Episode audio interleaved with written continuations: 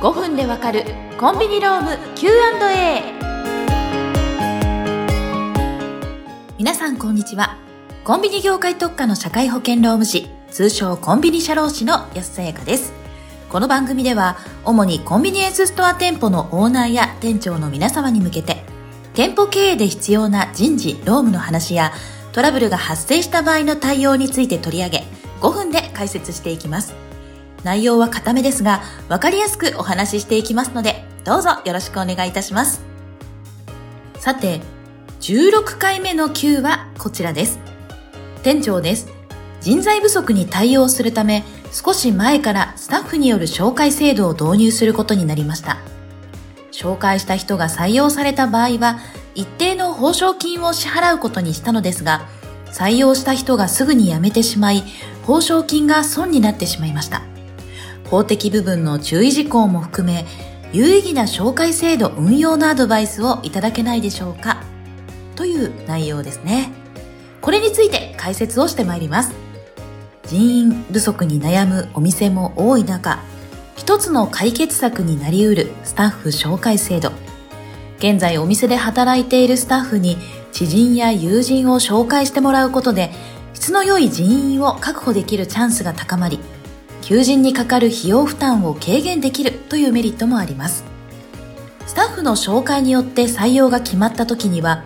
紹介したスタッフ、あるいは採用されたスタッフにも報奨金を出す仕組みにしているところもあります。スタッフにとっても取り組みに熱が入るところですが、紹介によって入社したスタッフが必ずしも定着するわけではありません。もし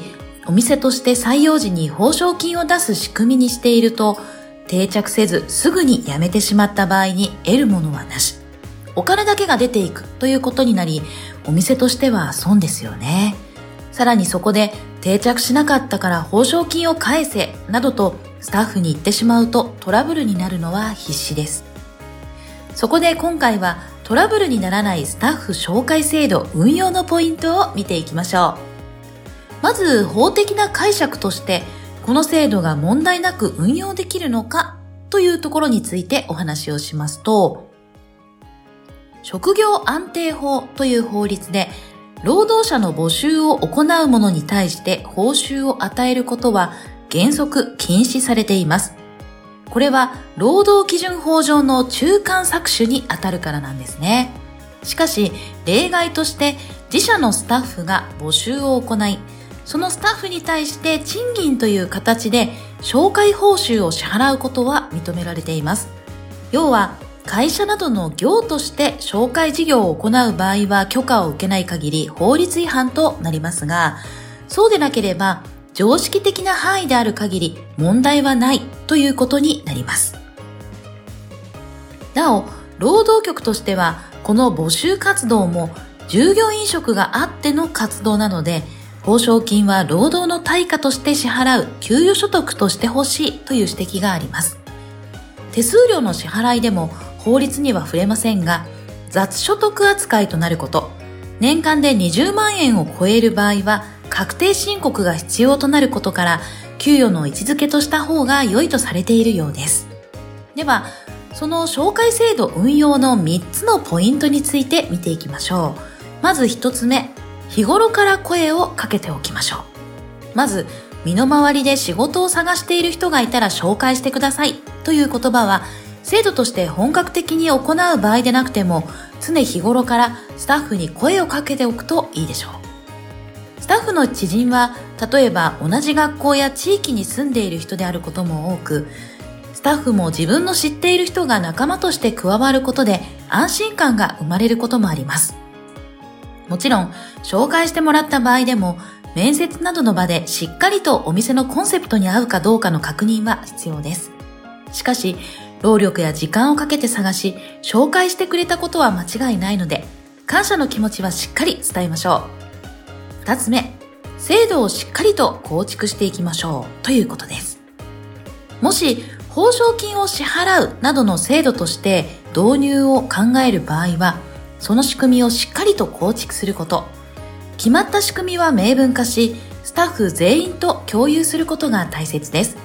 なお、支払い方は現金でも商品券でも給与所得として扱うことになりますが、必ず就業規則への記載を行い届け出ること。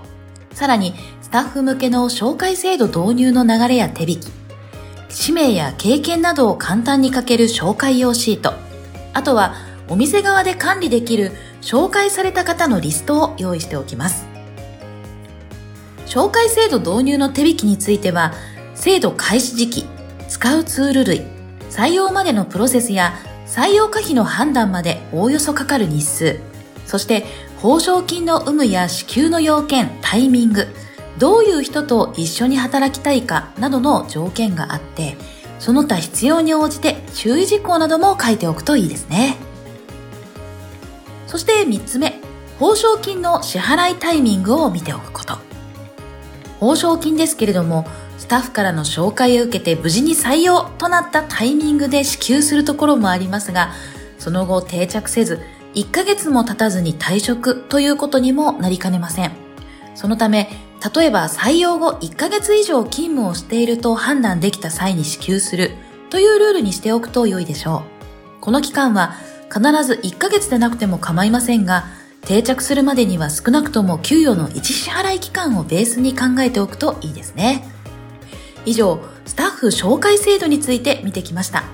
もちろん、通常の採用活動も大切ですので、並行して行っておくといいですね。